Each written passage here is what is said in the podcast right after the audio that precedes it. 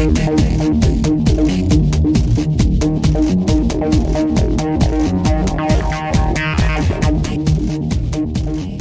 up? Uh, I'm Nathaniel Curran. Um, just uh, at home in uh, Oxnard, California, and uh, just just got home from Australia. I was there for a month, um, doing a contest. I did the first CT contest, and uh, now I'm home, kind of regrouping, um, getting my boards ready for the next event at uh, Bells in uh, Australia, and I leave in like 10 days. So uh, just uh, kind of grabbing some new boards and getting ready for the next event. Yeah, it's definitely. I mean, I was gone for the first event. I was gone for three weeks or three and a half weeks, and uh, so it's nice to have a, come home and have a little break for you know two weeks and kind of regroup, get all my things in order, and uh, and off to the next event.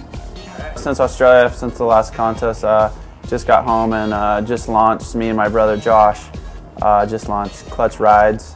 It's uh, it's kind of like a MySpace for cars, for custom cars only, and uh, yeah, really excited to finally get it finished and uh, check it out. ClutchRides.com.